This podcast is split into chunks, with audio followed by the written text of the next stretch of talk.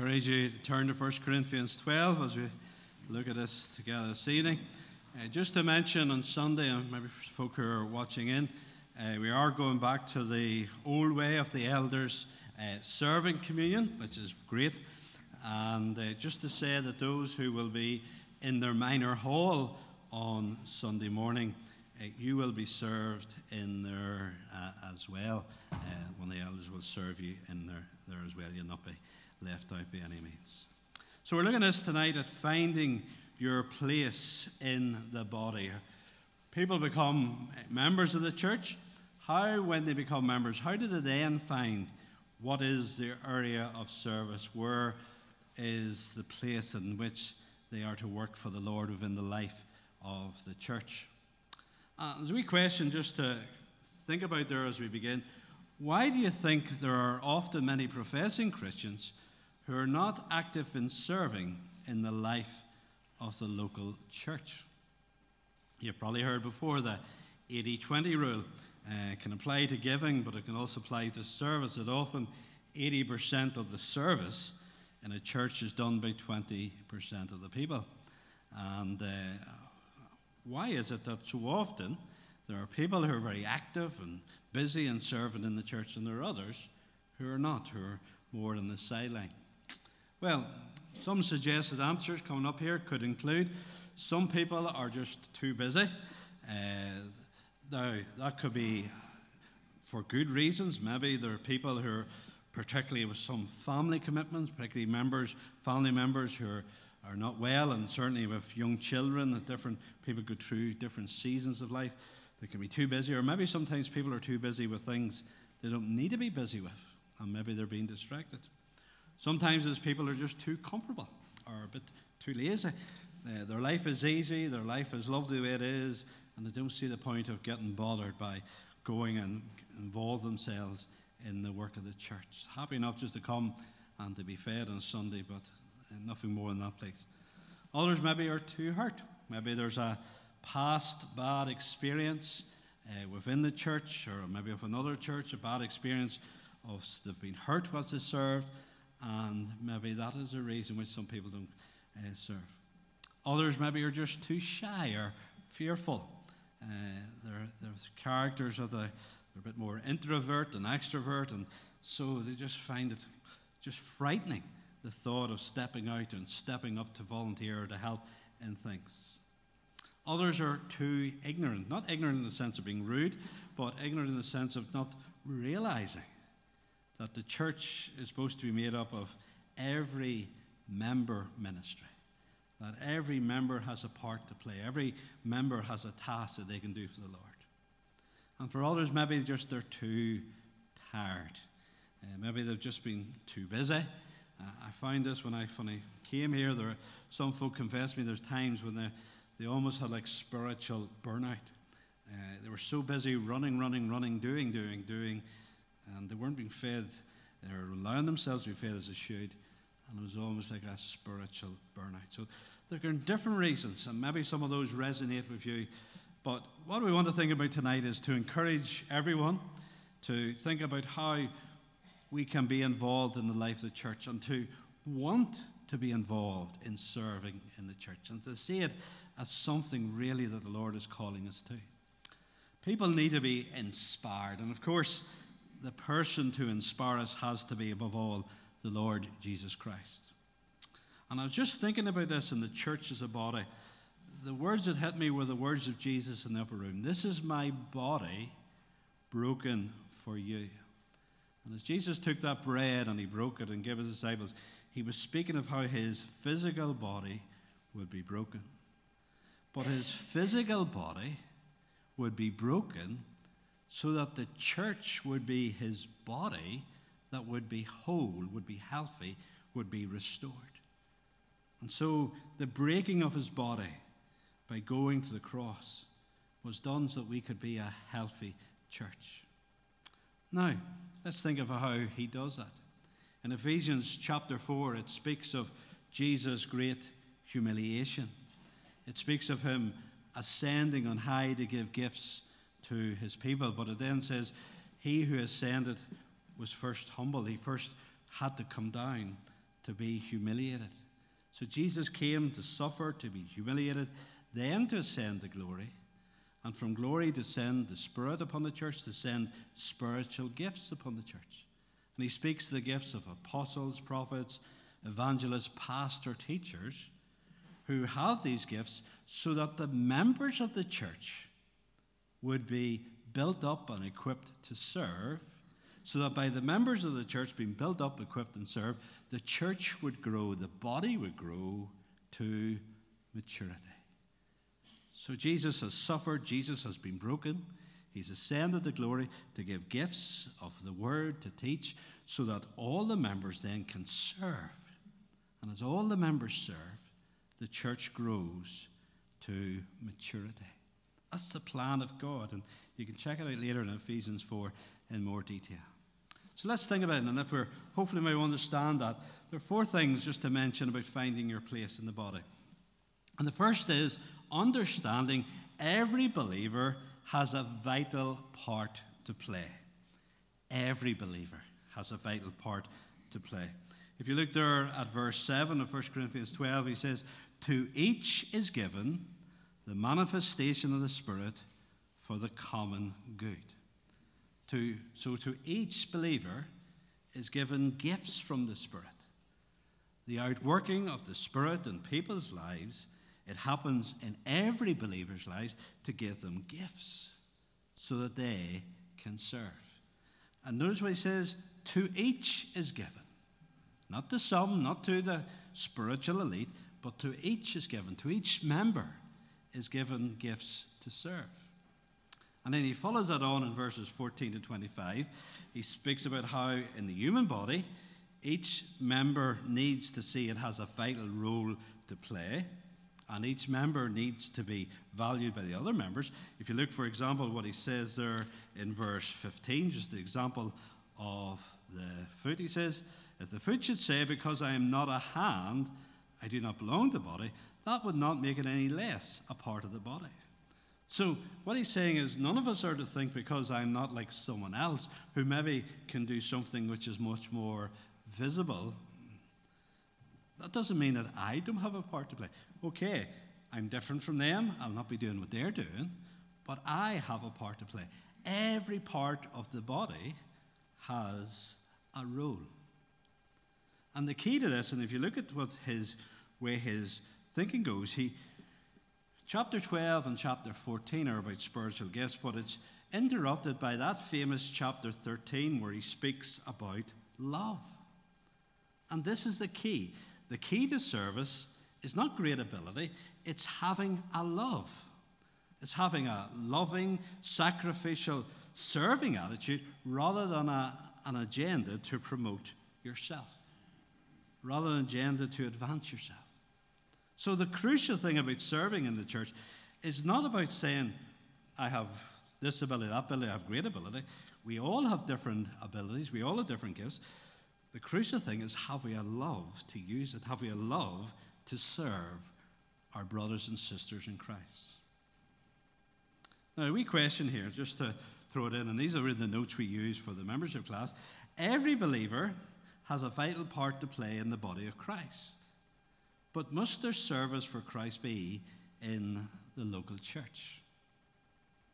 Do I have to get involved in a local church, my local church? Look at the example of the Bible. Let me just say a few things in response to that. The example of the Bible in Acts 2 is once people become Christians, they get devoted to, they get committed to the local church. They devoted themselves to the apostles' doctrine, to fellowship, the breaking of bread and prayer, we read in Acts 2. So the New Testament does not know this sense of a believer who's not committed to a church and not devoted to a church. So we have to be devoted to the, the means of grace, the study of God's word, prayer in the church. We think also of the call to be involved in evangelism and the way it was told you're to be my witnesses in Jerusalem, so that's where they're at. Then Judea, the area around them, Samaria, a bit further away, and then to the ends of the earth. And so the example is Not that we will necessarily always be restricted just to serve in our local church situation, but we begin in our church home and then we then spread out. But we can't think about taking on the world if we're not committed at home first.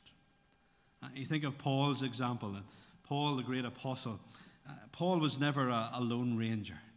Uh, Paul was someone who always sought to work through the local church. And if there wasn't a local church, he'd often start at just the, the Jewish synagogue, which was the, the remains of the Old Testament church. That's where he began in every town he came to. He began in the synagogue because it was the Old Testament church.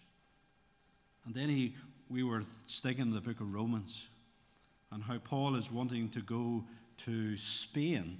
And he wrote the book of Romans to encourage the church in Rome to help him in his mission.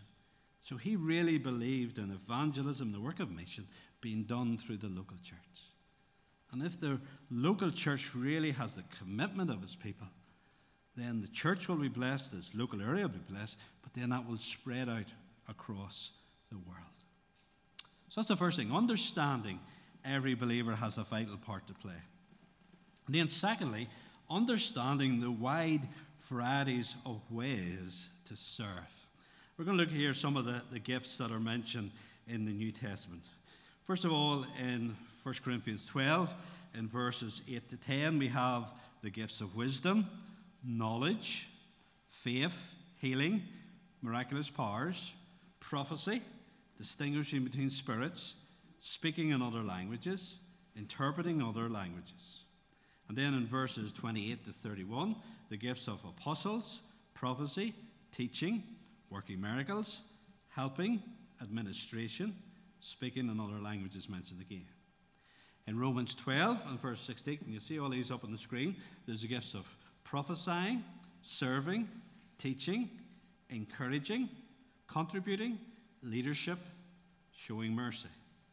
Ephesians 4 7 11, the gifts for apostles, prophets, evangelists, pastor teachers. 1 Peter 4, verse 7 11, the gifts of loving, hospitality, speaking, serving. Now, I think none of those lists, and even all those lists being put together, it, uh, they're not meant to be an exhaustive list. These are the only gifts which indeed can be used in the church. But what it, rather, what it is showing is the wide variety of gifts which people can have. You look at some of those gifts, uh, well, we can think of teaching and preaching, which you would expect. But gifts like showing mercy, hospitality, serving, administration. There's so many different gifts. Uh, you think of the human body, and you just think of how, for example, our, our little fingers are so different from our eyes, and our heart is so different from our feet, and so forth. You think how varied the parts of the human body are. You think of how varied the gifts of the Spirit are. You think of how varied each of us are. So the point is, let's not think there's no things for me to do. We all have areas we can serve. So this brings us to the next question, was, which is how would you respond to a believer? They say they don't think there, there are any ways in which they're able to serve in the local church. So if a, a Christian says that to you, I don't think there's have anything that I can do or contribute. Well, we have to emphasize every part has been designed with God as a, and has a part to play. Every part. The Bible teaches it. Every part of the body has been given gifts. So every Christian has been given gifts. a lovely thing in that, too, every Christian is unique. We're all different, we're all unique. And our gifts are very varied. So sometimes, maybe within the church, so often we've maybe just seen gifts as the gifts of teaching and Sunday school or, or in some of our youth organizations. There's loads of other ways of people maybe who don't have the gift of teaching can do it in many different ways. So take a bit of time even looking over some of those lists and just think the ways that I can serve, they're varied, they're numerous, they're vast, just to make of it. And so we need to be thinking about that. And then, thirdly, understanding yourself and what your gifts are. So hopefully, you accept what the Bible teaches that you have a part to play, and there are a wide range of ways in which you can serve within the life of the church. The believer then needs to narrow down how they personally can serve, how what they're personally called to do by the Lord. Now, in order to help us in this, there's four little points. First of all, the need to be realistic. For example, in 1 Corinthians 12, in verse 29, if you look down to that, Paul says, Are all apostles, are all prophets, are all teachers? Do all work miracles? And the implication behind his questions are no. Not all people are apostles, not all people are prophets, and so forth. So we're not all called to do certain things. We're all called to do different things. James 3 and 1 says that you're not to presume to be a teacher. You need to be careful if just to, to assume that you have maybe a certain role. We have to be careful this.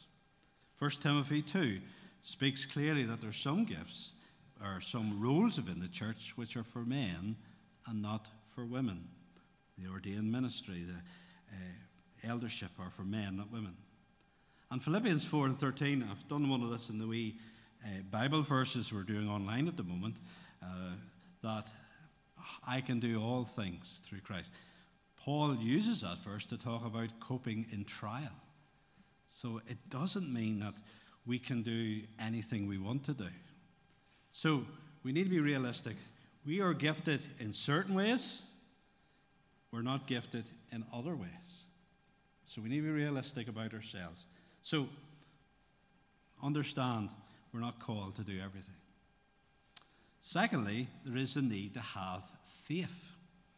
So, on the one hand, I'm saying don't assume that you, in a sense, can take on the world, but in the other sense, don't hide away, and that you may have gifts and a calling to serve beyond what you might imagine. You think of Exodus 3. You think of Moses at the burning bush, how reluctant he was to go and be God's mouthpiece. And Moses is revered as the greatest prophet of all in the Old Testament, a man who spoke to God face to face, unlike anyone else. He began out as a man who felt so inadequate. Or think of Jeremiah, and he speaks of, I'm a baby, I'm too young, I can't do this, Lord. In a sense, it's a good thing to have a sense of our own inability because God uses the weak things of the world. So, because we maybe don't feel comfortable, we don't feel maybe we might be very good at something, that doesn't mean that God can't use us in doing certain things. We need to have faith in what the Lord is able to do with us. Thirdly, we need to listen to others. When I was thinking about going into the ministry, one night at our young adults group in my home church, Adrian, who senses my big brother in the faith, Adrian's about five years older than me, and it was through Adrian's witness that I became a Christian. Adrian is now the minister of Donaghcloney Presbyterian Church. But he was speaking at our uh, young adults, and he was speaking about his call into the ministry. And he says one of the important things was what other people said to him, what other people said about him. And I was thinking about ministry at that stage when I heard Adrian say that. And it was something that was very important to me. And I was praying, Lord, if this is your will, I want you to confirm it to me. And actually, it's 30 years ago this month from when I preached my first sermon in a pulpit. And it was at New Mills near Portadown there. And I was speaking at a service on behalf of Tearfund. And after the service, and this is me trying to, just to be sure this is God's will and not just a notion of my own, I was back at the, as the Reverend Porter was the minister there, and I was back for lunch afterwards. His wife says to me, William, when are you going into the ministry? He didn't ask me if it was. He says, When are you going to? You need to go into the ministry. And that for me was a confirmation. Listen to what other people say. And when we think about that, listen to what other people say. When you see someone doing something, serving the Lord and they do it well. Encourage them, particularly our young people and our people who are young in the faith. Encourage them and say, That was good. That was good. And because listening to others, people can begin to get a realistic view of what the Lord might be calling them and seeking for them to do. In Acts 9 and 17, even the great apostle Paul, Ananias is told when he's nervous about going to Paul because he was this murderer of Christians, he was told this is going to be God's servant. And he came and he said that to, to Paul. But God, what God is calling him to. In Acts 13, when Paul and Barnabas set out in the first missionary journey, the Holy Spirit spoke to the church who set them apart. The church was encouraging them along God's path. In 1 Timothy 4, Paul is saying to Timothy about exercising the gift that he's been given. He's encouraging him to use the gifts that God has been given. So we need to listen to others with what they say we can do. We also need to encourage people as they use their gifts. And then we need to know yourself. You, you need to know yourself. 1 Samuel 17 is the bit where David is going to fight Goliath. And Saul, you remember, put all the armor on him. And uh, you just imagine the picture. Uh, there's young David, a young boy, a young teenager. Uh, he probably hardly could move with all this armor upon him. He, he knew that was not what he could use. And he went back to the sling and the stones, to the weapons that he was used, that he was used to. And as we seek to serve the Lord, we, we should be assessing, you know, what we can do. Uh, know ourselves, know what our strengths, know what our weaknesses are, know what our limits, but also how the Lord can use us. And there are times when we need to test and see what we're gifted at. Uh, being gifted in a certain area does not mean that it will necessarily come easy to us. Uh, now, my job is standing up in front of people and talking. Uh, that's my job. I was never that way in school. I never liked when I hated it in English class, in English literature. You had to go up and read a bit of Pygmalion or Macbeth, uh, read that stuff to the class. I hated that.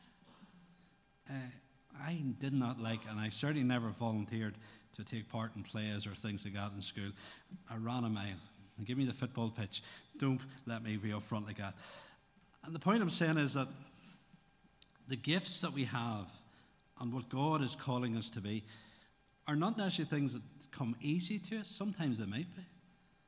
But the, could be gifts which would develop over a period of time. And certainly, gifts we have should continue to develop over all our lives. And if you have gifts, if you have abilities, I encourage you always to seek to improve your gifts and abilities. I always believe as a minister, as a preacher, I'm always thinking about what I do as a preacher. I'm always thinking to be better at what I do. And each of us should be like that. None of us are the finished article.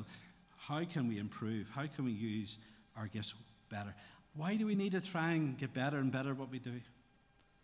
because the Lord deserves our absolute A wee question here in this. So, what are some of the results of a believer ending up serving in a way that they're not called or gifted to serve? And sometimes this does happen within the church. People are, are called to serve in a way which is not appropriate. It just is not what they're able to do. Maybe they they, they want to help out and maybe they want to help out with a just for one of our organizations working with young children. And they just aren't good at it and they know they're not good at it. What are some of the consequences if we go to serve in the way that we're not called or gifted to? Well, I think what happens is there can be great discouragement to us and maybe to those around us because we're like a square peg in a round hole. There can be great frustration. And so it's not always the right thing just to continue on in certain things.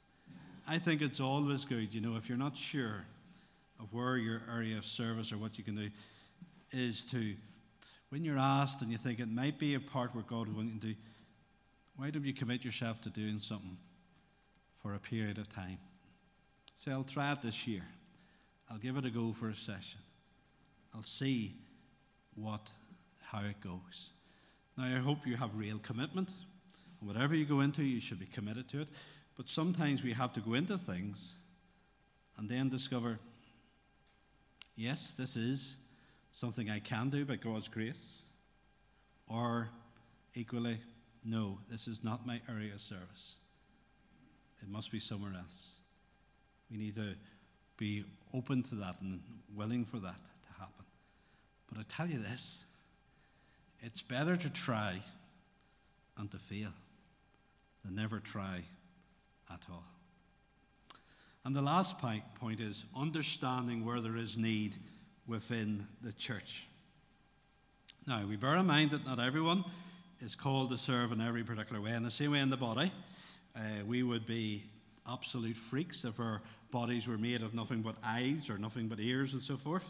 So, not everyone's to serve in the same way, but we need to think about where is the need within the church for service. Now, we need to be careful because we could say that not everyone is to serve in the same way it can be an excuse at times for us not to do it at all, uh, to be lazy or to let fear just control us. We are all called to serve, and we need to be open to that.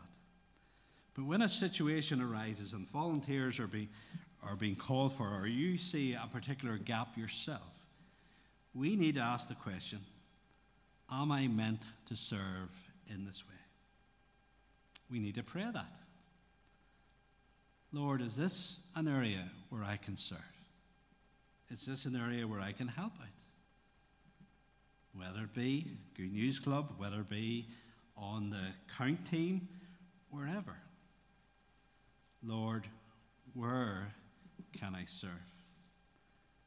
But more than that, every believer needs to be proactive, not just wait when volunteers are called for. Every believer needs to be proactive to the Lord and ask God to show them the areas of need where they should serve. Every believer should be praying that.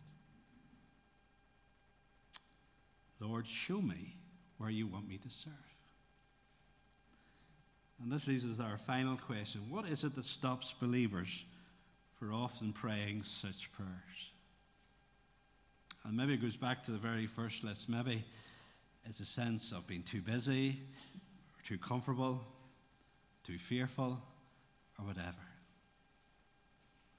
But listen, when you pray that prayer, and listen, it takes faith to pray that, Lord. Lord, you show me where you want me to serve within the life of the church. The Lord may take us into a scary place. He may take us out of our comfort zone. But I can tell you that when He does that, you will experience a blessing which you probably have never known before. I was speaking to one of our men uh, yesterday just about serving on teams. And just the, the joy, the blessing there is when you go on a team. And I remember the first time I did a Presbyterian outreach team. I was tricked into it by my brother in law. I thought I was going for a week to play football. Uh, and then I realized it was a Presbyterian outreach team. And when I went on that team, you know, I was doing things I'd never done before. I'd never done memory verses before. I'd never done quizzes in children's meetings. I never shared a word of testimony. I'd never knocked a door to speak to people about uh, the Lord. And I've got to be honest, I messed up some of those conversations very badly.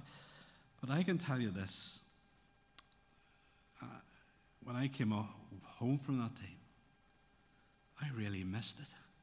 It was like a, a wake, it was like a grieving process because I had experienced a joy and a fellowship which I'd never known before. And it happened when I stepped out in faith, out of my comfort zone, to do what the Lord was wanting me to do. And you know, I, I think so often in the Christian life, there's so many Christians who don't have the joy they could have because they play it safe. Think of the story of Joseph, Mary's husband. I like the way Max Lucado puts it in one of his books. I think it was his book, God Came Near. Joseph was comfortable on the branch of the tree near the trunk. He was hugging the trunk, his life was comfortable. And when Mary became pregnant and Joseph is being called by God to take Jesus as his own, he's basically been told stop hugging the trunk, go out on that branch. Go out to where it's getting thinner and thinner. Really go out on a limb. And can you imagine the joy, the blessing that Joseph would have missed out on in bringing up the Son of God if he hadn't been willing to leave the place of security around the trunk and to go out on a limb? What blessing, what joy might you be missing because you're wanting to play safe. And it doesn't matter what age you are. Think of Caleb. At the age of 80, when he went into the promised land, he wanted to go and fight the giants. If you're older, if you're retired, maybe you need to pray Lord, what giants do you still want me to fight? How do you want me to serve? So let me quickly recap in finding your place in the body. Understanding, first of all, every believer has a vital part to play. Understanding the wide variety of ways to serve. Understanding yourself and what your gifts are. And understanding where there is need within the church. Let's pray together. Father, we just pray that each of us would have that courage and faith to just examine how you want us to serve you. And Lord, maybe there are areas of service that we have been neglecting that you're wanting us to step out into at this time. Maybe there are some things, Father, in our lives which are making us too busy, that are cluttering up our lives, and some things which we have to lay aside, Father in order to make space for what you call us to do. Father, just help us to be have open hearts. Help us to have that faith and that desire and that love to serve. And Lord, just to seek what your will is for our lives. Oh, Father, as we read your Bible, as we pray even in our own homes, as your word is preached, as your word is taught, as we join in our prayer meetings, Lord, lead us on with yourself. Lead us on in how you want us to serve. Oh, Father, guide us and direct us. And may we be a, a fellowship where we really do encourage each other as we serve. For such grace we pray. In Jesus' name, amen.